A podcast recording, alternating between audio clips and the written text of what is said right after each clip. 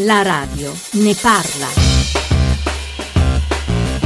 10.45 con la parola vitalizio si intende qualcosa che ha durata per tutta la vita, ma la vita di chi? La storia da cui partiamo oggi tiene presente l'esistenza di un animale, un cane in particolare. Buongiorno da Ilaria Sotis, sempre l'avete sentito ancorato ai privilegi della cosiddetta casta, ma il concetto di vitalizio è parecchio più radicato.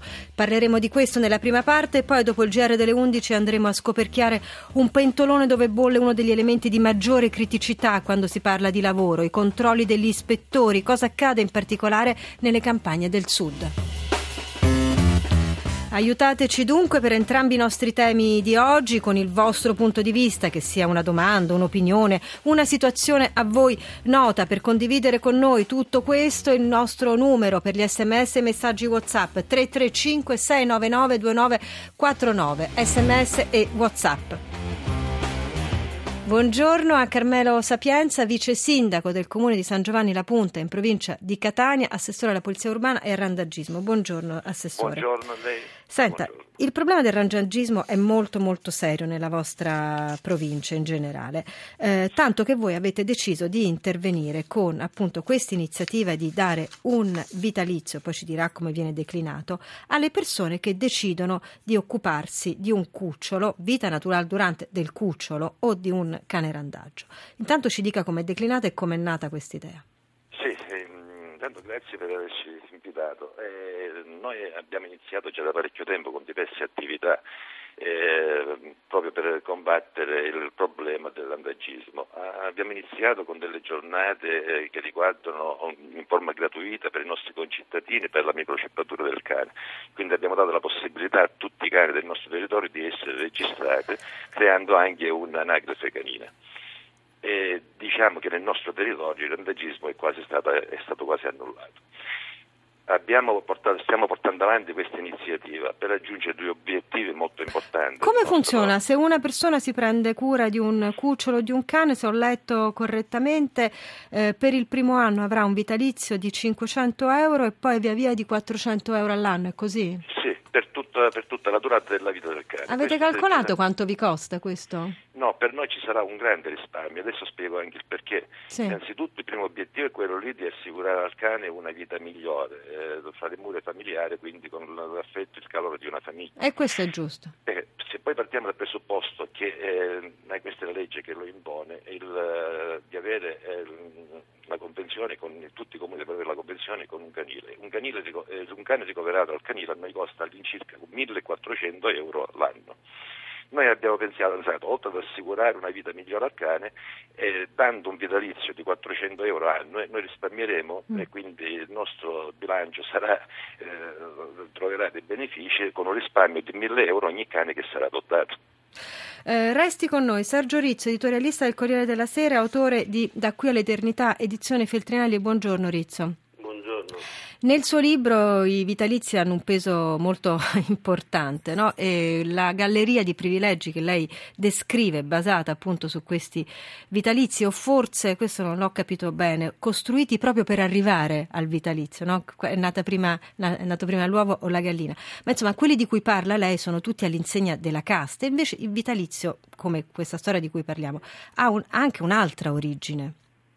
I vitalizi, vitalizi hanno origini antiche, hanno origini etrusche addirittura, forse ancora prima, non, eh, però non, non, avevano certamente il significato che hanno, che hanno oggi. No? Sì. Eh, eh, ci, sono, ci, sono, situazioni eh, diciamo che hanno profondamente trasformato l'idea di, originaria di questo istituto, che era un istituto nato per per garantire che, eh, che, i nostri rappresentanti, una volta cessati dal mandato, una volta diciamo, diventati anziani, cioè, non finissero nell'indigenza, no? perché ovviamente eh, non è decoroso no? che, che, che, un parlamentare, eh, non è decoroso per il Paese, non, non, soltanto per il parlamentare. Quindi questo istituto era un istituto cioè, che dopo doveva garantire anche dire, l'indipendenza, no? perché se poi uno è costretto alla fine della carriera andare a lavorare per un uh, lobbista, però allora uh, vuol dire che, eh, che, tu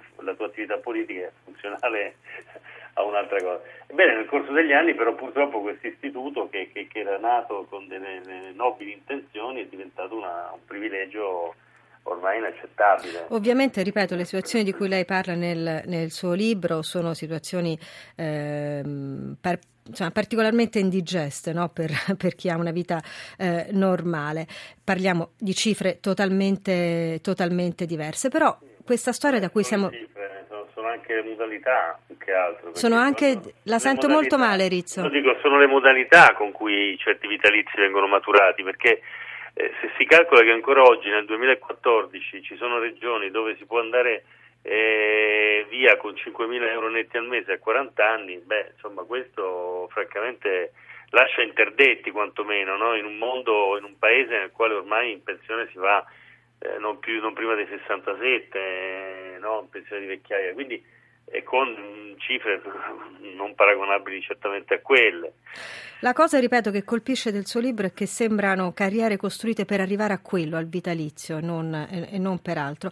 Però io voglio ritornare alla storia da cui siamo eh, partiti, perché questa in realtà è una scelta politica che hanno fatto i, eh, dire, le, le, autorità, le istituzioni di questo comune. Hanno detto noi ci siamo fatti due conti, abbiamo, che, abbiamo visto che eh, mettendo dei soldi in questo modo, anziché nell'altro, per esempio con i soldi nei canili, noi facciamo eh, il bene dell'animale e risparmiamo pure eh, dei soldi. Il problema è che appunto eh, usano un metodo che ormai è in Italia parecchio, come dire, eh, indigesto, indigeribile per gran parte della popolazione, quando invece il vitalizio, io penso per esempio alla legge Bacchelli, no? la legge che sosteneva il vitalizio per quelle persone eh, che fanno cultura e che eh, hanno bisogno di essere aiutate nel loro eh, lavoro. Che cosa è successo in questi anni che lo ha trasformato in quello che è diventato? Sergio Rizzo.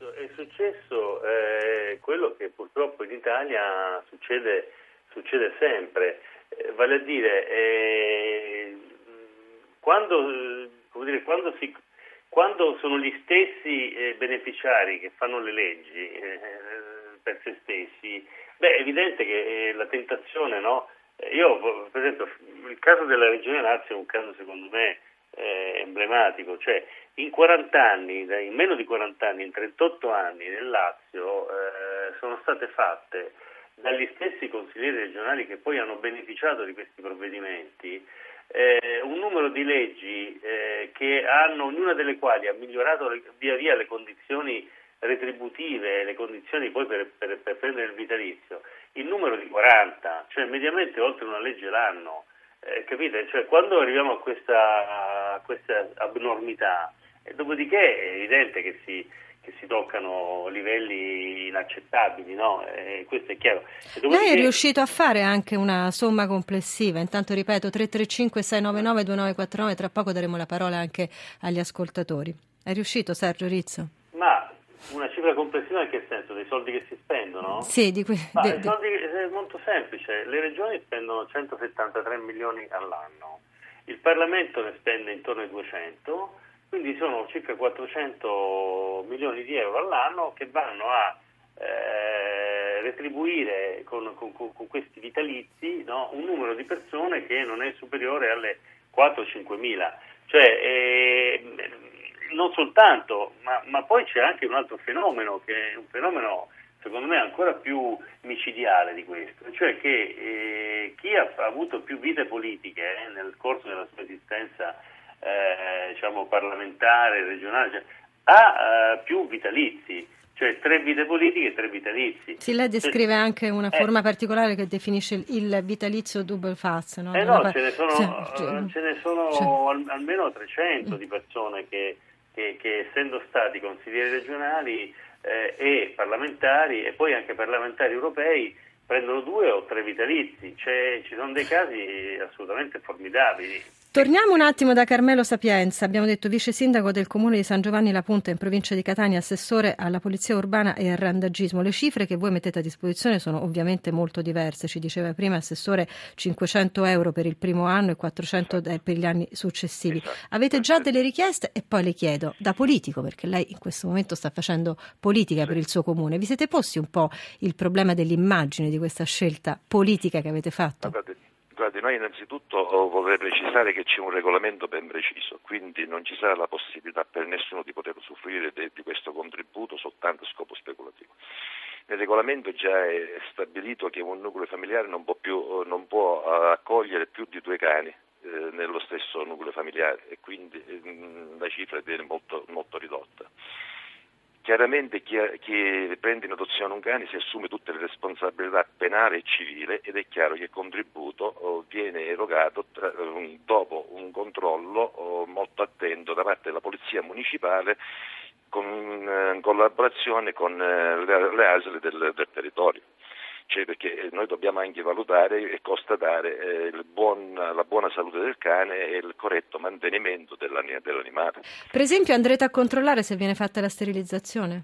Già, già, sono sterilizzati. Il cane che entra mm. al canile, che è stato ricordato al canile, già viene Però in una famiglia possono arrivare anche 1000 euro, che non è pochissimo, all'anno. Mm, sì, potrebbero per, un, per, il primo anno, se, se adottano due cani, eh, possono avere 2.000 euro, ma noi ne risparmieremo 2.000 perché chiaramente due cani al canile noi costano 3.000 euro quasi. Quindi questo è il, il, il conto e l'obiettivo nostro. Senta, non so se le può servire un po' di commenti dai nostri ascoltatori via sms. Diventa un business il randaggio. Portiamoli a spasso in limousine.